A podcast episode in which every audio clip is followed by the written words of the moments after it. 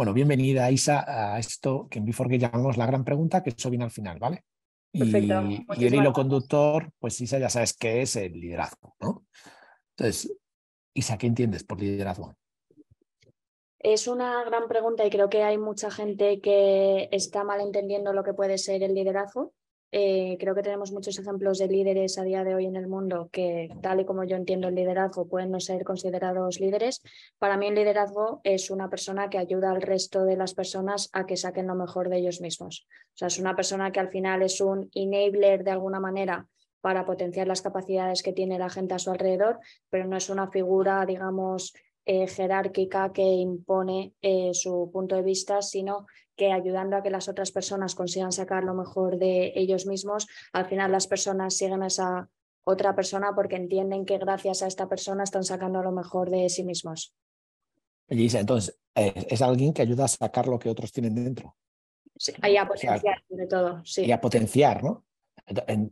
dicho esto, es una persona que se ha mirado dentro y ha potenciado lo que tiene bueno, que probablemente también haya encontrado algún líder a su alrededor que le haya ayudado a sacar lo mejor de sí mismos. Creo que también aquí muchas veces, y, lo veo con muchos de los emprendedores con los que trabajamos, es bastante difícil mirarse al ombligo y entender cuáles son las cosas buenas y las cosas que tenemos que mejorar, o porque somos muy críticos con nosotros mismos, entonces lo único que vemos son los defectos que tenemos, o porque por el eh, otro punto de vista hay mucho ego dentro de nosotros y solamente vemos aquellas cosas maravillosas que pensamos que hacemos. Entonces creo que tener a una persona que te ayude a ver en esto sí y esto lo tienes que potenciar porque tienes una capacidad, mal invento, de comunicación extraordinaria y tienes que ayudar a que otras personas comuniquen de la misma manera, pero esta parte de humildad o de trabajo en equipo, tienes que mejorarla. ¿no? Entonces, yo creo que una persona que es líder es una persona que, como tú bien dices, eh, se ha sabido mirar a, sí mismo eh, sin juzgar. O sea, creo que eso también es una parte muy importante que nos cuesta, el hecho de mirarnos a nosotros mismos eh, sin juzgarnos, entendiendo bien en qué sí y en qué no. Pero a partir de ahí sí que creo que en general los líderes han tenido mentores o personas en su vida que han sabido potenciar esta parte de sí mismos entonces, al final, otra conclusión que estamos llegando es que un líder pide ayuda.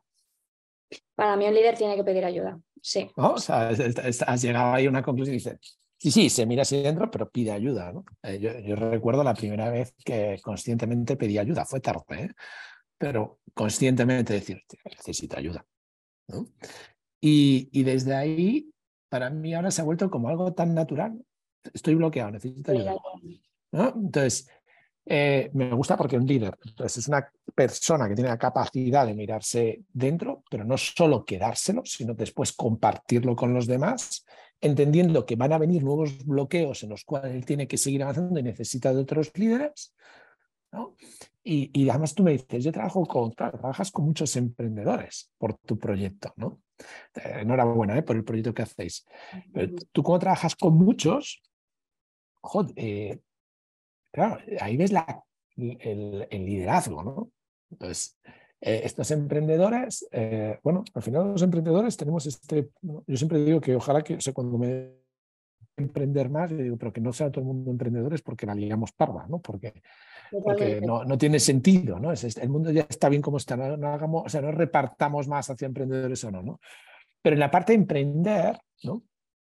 Lo ves que es sacar lo que tienes dentro. Entonces, yo creo que hay dos diferencias, ¿no? Los que sacan lo que tienen dentro y están compartiendo ese valor con los demás, puede ser en forma de producto, en forma de servicio, y los que montan un negocio para hacer pasta, solo. O sea, quiero decir, he encontrado esto. Entonces, y ahí ves el que es líder y el que no es líder, ¿no? El que es líder porque él se otorga liderazgo, yo, yo lo soy, ya está, yo, yo voy a conseguir. Y ojo, ¿eh? los resultados puede haber dinero, ¿eh? Sí, y te puede ir muy bien, ¿eh? No lo critico. Es decir, no critico que, haya, ese tipo de personas que se montan a negocios principalmente para luego forrarse en un futuro, pero por ejemplo, nosotros dentro de la empresa sí que eh, distinguimos mucho a los líderes. O sea, que al final en el mundo del emprendimiento pecamos de que cada uno tiene que tener una etiqueta, es decir, o eres CEO o eres CEO o eres CMO. Cuando ya llegue la gente diciendo yo quiero ser CEO, la primera pregunta que les hacemos es, ¿por qué quieres ser CEO? Quieres ser CEO para ponerte en LinkedIn que eres CEO de una startup, porque muchos de ellos te lo reconocen. Oye, si es que yo considero que si monto una startup y que no soy el CEO, no estoy aportando valor o mi puesto está quedando un poco en entredicho, que dices, pero a ver, qué barbaridad es esto que me estás diciendo. O sea, un CEO de una empresa tiene que ser efectivamente el líder que junte y que saque lo mejor de las personas que están trabajando con él, no por debajo de él, que esto también es una de las cosas que muchas veces los CEOs, y a mí esto me hace mucha gracia cuando veo, por ejemplo, en algunas de las presentaciones, que se ponen el CEO como si fuese un organigrama, el CEO arriba y por debajo el CFO, el CMO y demás, y digo, pero vamos a ver un segundo, si estáis montando juntos una empresa, lo normal es que tengáis una estructura, digamos, horizontal y que evidentemente tiene que haber una persona que al final tome las últimas decisiones, porque si no aquí hay bloqueos y no se termina de avanzar, pero un CEO, y nosotros aquí hacemos como bastante trabajo interno de ver, hay una persona a la que la gente acude, a la que la gente pregunta, con el que la el resto de las personas quieren estar, para mí eso es una figura que puede ser un CEO, que luego discutiremos si es un CEO de una startup porque tenga que tener como ciertas eh, cualidades específicas también de poder buscar financiación, de poder pensar a largo plazo, de poder tener una visión y demás. Pero para mí es secundario. Si, si es una persona a la que la gente no respeta, a la que la gente no, que la gente no quiere trabajar con esa persona porque ven que no es una persona inspiradora y demás, para mí esa figura no, no puede adquirir el, puesto de CEO dentro de una empresa. Me, ha gustado porque ha sido una cosa que me parece clave, ¿no? Que es, em, en vez de escoger el puesto porque es el que más mola, ¿no? Escoger el puesto porque, mira, nosotros hacemos una cosa que es definir competencias y funciones, ¿no? Eh, entonces, pues oye, un CEO tiene que tener estas competencias, estas funciones. No hemos inventado la rueda, como comprenderás, es súper sencillo. Pero algo sencillo que no ves en todos los lados. ¿eh? esto, ojo, ¿eh? vida sencilla. Mi, mujer siempre me dice, Ramón, yo quiero una vida sencilla al lado del mar. ¿no? Nos ha costado 10 años conseguirla, pero ahora la tenemos. Pero la vida sencilla no es fácil. Pero es que irte quitando de todo lo que sobra. Entonces, eh, porque, lo otro, porque además el mundo te lleva al otro lado. Totalmente. Entonces, es que, claro, y al lado del mar, bueno, pues ya estaba. Era, era un posto al lado de la montaña, pues escoge entre mar y montaña, ¿no? Pero lo que quiere decir, al final es que esas competencias y funciones debería de ser lo que hace que digamos quién es el CEO. Entonces lo acabas de decir, ¿no? tiene que tener capacidad de levantar financiación, tiene que tener visión, tiene que tener, eh, para mí una métrica del CEO es la agenda libre. Yo siempre lo digo. Si un CEO tiene bastante agenda libre, está al servicio de los demás. Me parece súper interesante y no lo había pensado. Claro, entonces, eh, eh, hoy cuando hay alguien que tiene agenda libre, eh, desconfía de él. Bueno, desconfía, si no está haciendo más, pero si está al servicio de los demás, sí. Entonces, me encanta que ese CEO, pero claro, pero estamos hablando de liderazgo y liderazgo es que el CMO puede tener otro liderazgo, el CEO puede tener otro liderazgo. Pero es que yo Mira, yo cuando trabajaba en una multinacional, había un señor en recepción, se llama Ángel, y, este era para mí era el líder inspiracional. Y era el de recepción. ¿Sabes? Eh, venga, va. Pero es que era un líder inspiracional porque, mira, filtraba también las llamadas. Tenía tan claro cuáles eran sus funciones. Tenía tan claro qué competencias tenía. Que el día que Ángel se fue a la empresa, todo fue un cipitoste. Entonces aprendí a decir, oye, de recepción pues un, Entonces, al final liderazgo es un tema de responsabilidad individual.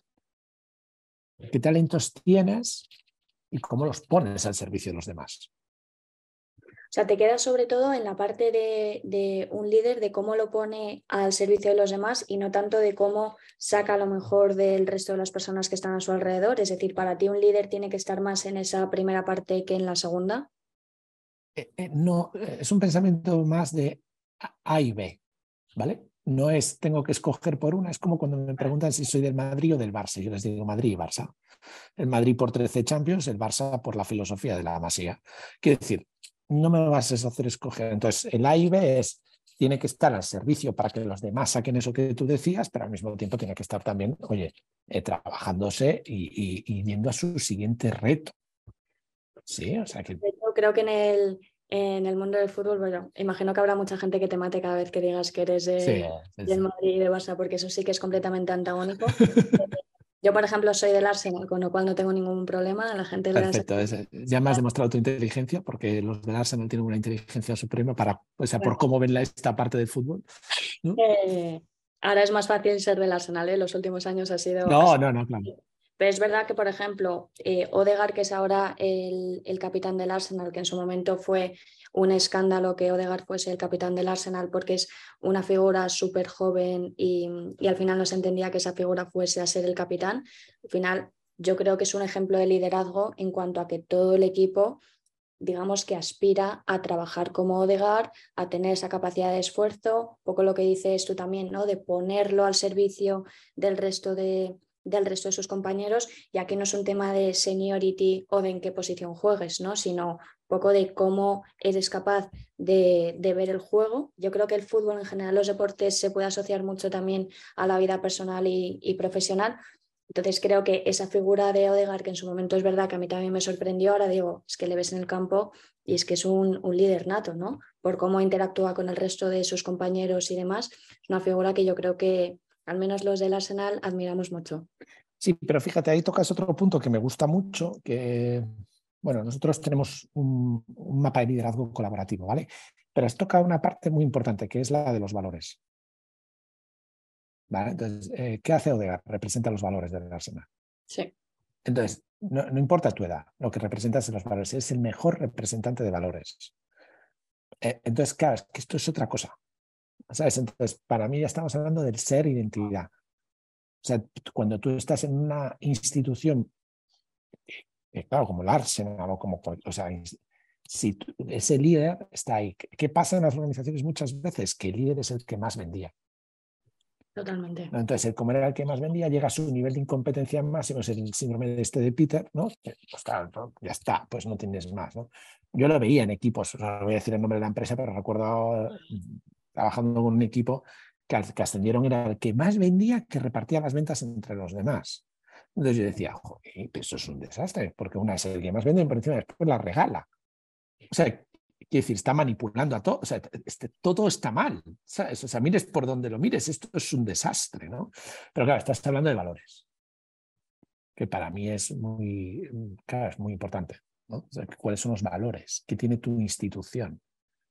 Y es fundamental. Y no creo que sea algo que estemos perdiendo, eh, o quiero pensar que no es algo que estamos perdiendo, pero sí que creo un poco lo que comentas, que al final hay como ciertas competencias clave de un trabajo que al fin y al cabo priman más que otros como pueden ser los valores. Pues prima más la persona que vende más, la persona que cierra más deals o quien consigue más clientes pero no prima tanto a lo mejor la persona que trabaja, que consigue crear un equipo, que hace que la gente esté contenta trabajando en la empresa y que de alguna manera es menos tiburón, ¿no? O sea, que entiendo ese punto. Y de hecho, por ejemplo, en las empresas de, desarrollo, también hablando sobre el punto este que comentas, de llegar a un nivel en el que ya no tiene sentido que estés en esa posición, eh, muchos desarrolladores son grandes líderes porque tienen a gente trabajando con ellos y les gusta mucho trabajar en lo que hacen porque son muy buenos y en algún momento dado tienen que ascender y tienen que empezar a gestionar equipos y la, la mayoría de ellos dicen, me voy porque yo no quiero estar aquí gestionando equipos, no se me da bien, no sé cómo inspirar, eh, no me gusta, yo quiero estar desarrollando un poco mi parte de trabajo, hacer esa parte bien, pero sé que una vez me asciendan y vaya a tener que estar gestionando un equipo de 10, 15 personas, sé que no se me va a dar bien, ¿no? Y de hecho nos llegan bastantes emprendedores, bueno, emprendedores técnicos yo creo que es el gran reto que tenemos todos, pero cuando nos, cuando nos llegan, eh, muchas veces nos llegan eso, personas que dicen, es que yo me quiero volver a poner a construir un producto, a hacer esto bien, a ver cómo puedo trabajar de la mejor manera posible, pero no me imagino trabajando en una multinacional llevando un equipo de 15 personas. Que dices, bueno, pero en algún momento dado eso también lo vas a tener que hacer en esta empresa, ¿no?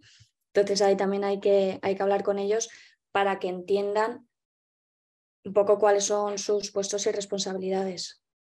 Y sobre todo, eh, porque como lo natural es subir de puesto, ¿no? porque tenemos unas métricas eh, un poco mm, obsoletas desde mi punto de vista, ¿no? que es, al final, si voy subiendo, pues entonces voy teniendo más éxito en la vida, bueno, para mí ya son preguntas que deberíamos de revisar. ¿no? Entonces, en esa primera parte, no le estoy marcando, y vuelvo a lo mismo, ¿eh? cuando me dice esta persona, yo, oye, yo quiero llegar al puesto de director técnico. Vale, oye, pues mira, para ser director técnico, para ser el CTO de la organización, una de tus competencias claves es el trabajo en equipo. Otra de tus competencias claves es comunicación con impacto. Otra, ¿Cómo estás en estas notas? No te valores tú solo, también que te valores tus... Pues estás en 2 de 10 pues tío, tienes que ir a un curso, o sea, un curso, o, o cojo un mentor, ¿no? que me gusta más como un curso, cojo un mentor de competencia de comunicación. Tienes que coger un mentor.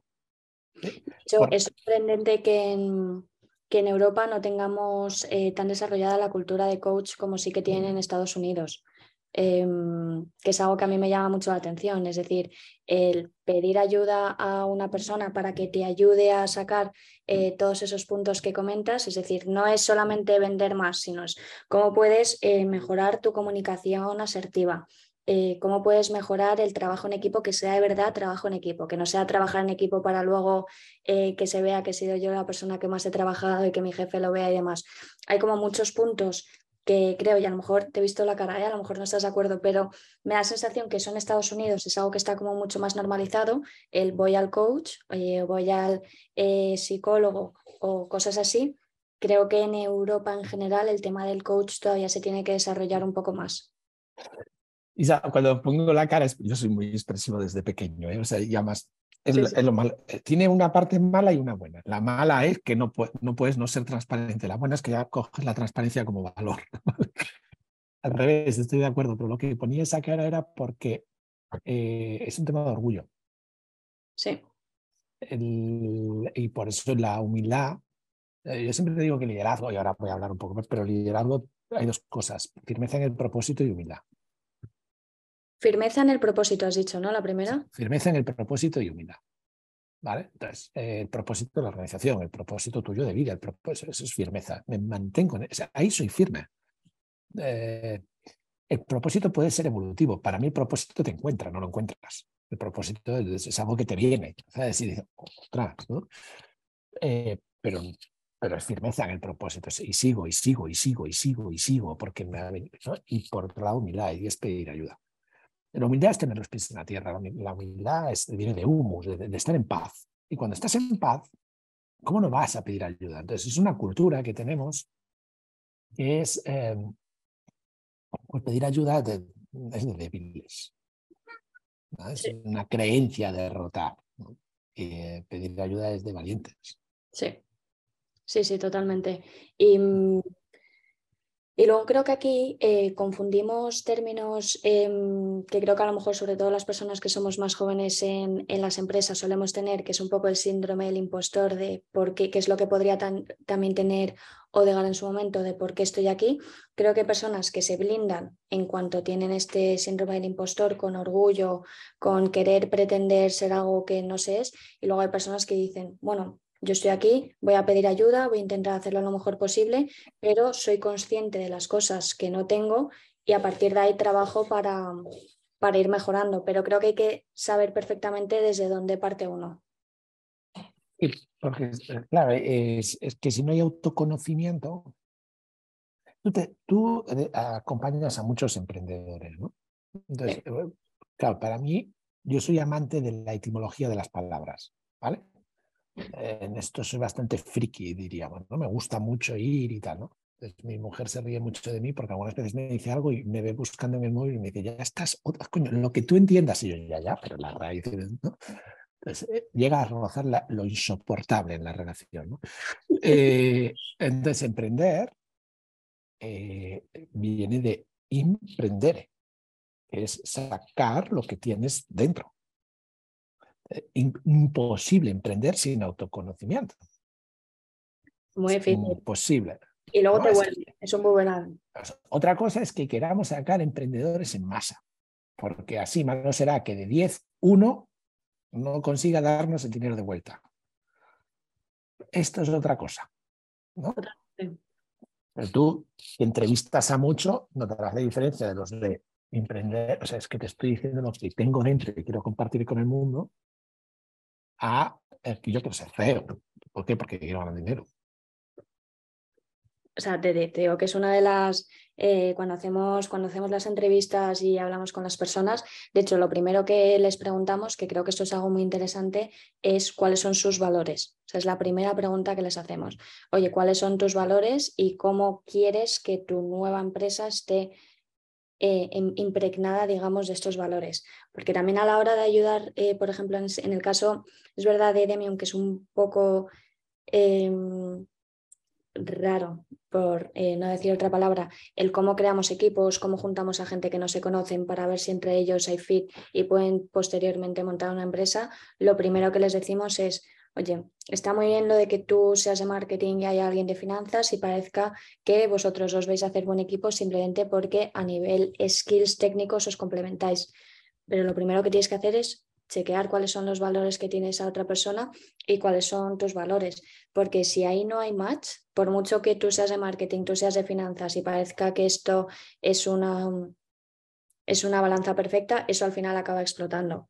Es decir, una persona que no tiene como eh, valor, por ejemplo, la excelencia en el trabajo, con una persona, con otra persona, es que son dos personas que inevitablemente van a acabar, van a acabar chocando, pero por un tema innato de cómo son como seres humanos. Entonces, al final, nosotros esto lo vemos mucho. Em, también hacemos como, bueno, imagino que lo sabes, pero un proceso de selección que al final es un fin de semana en el que juntamos a gente por equipos equipos que ellos escogen, pero que nosotros también tenemos más o menos claros. Es decir, vemos a personas a lo mejor que nos da la sensación de que podrían ser líderes. O sea, buscamos más líderes que CEOs, porque el CEO o el no CEO creo que al final llegará.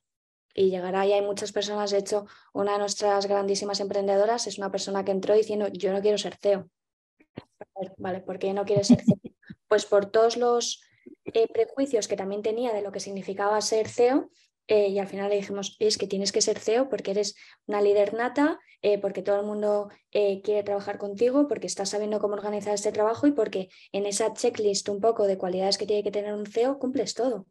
Ya, pero bueno, CEO tan... Bueno, a ver, es que CEO para mí no deja de ser una etiqueta. Es decir, y a mí me encantaría que en un futuro, en vez de tener que etiquetar a todo el mundo con el puesto, sea como, oye, yo soy fundador, fundador y fundador y ya está. Y yo me fío de que más o menos este equipo va a saber organizarse en cuanto a qué es un CEO, qué es un CMO, qué es un CTO, pero que no porque tengan esa etiqueta ya sea esa persona directamente, digamos, obligada a asumir ese puesto. Sobre todo porque también me da la sensación de que ser líder, se es líder, pero también depende un poco del momento vital en el que esté cada uno.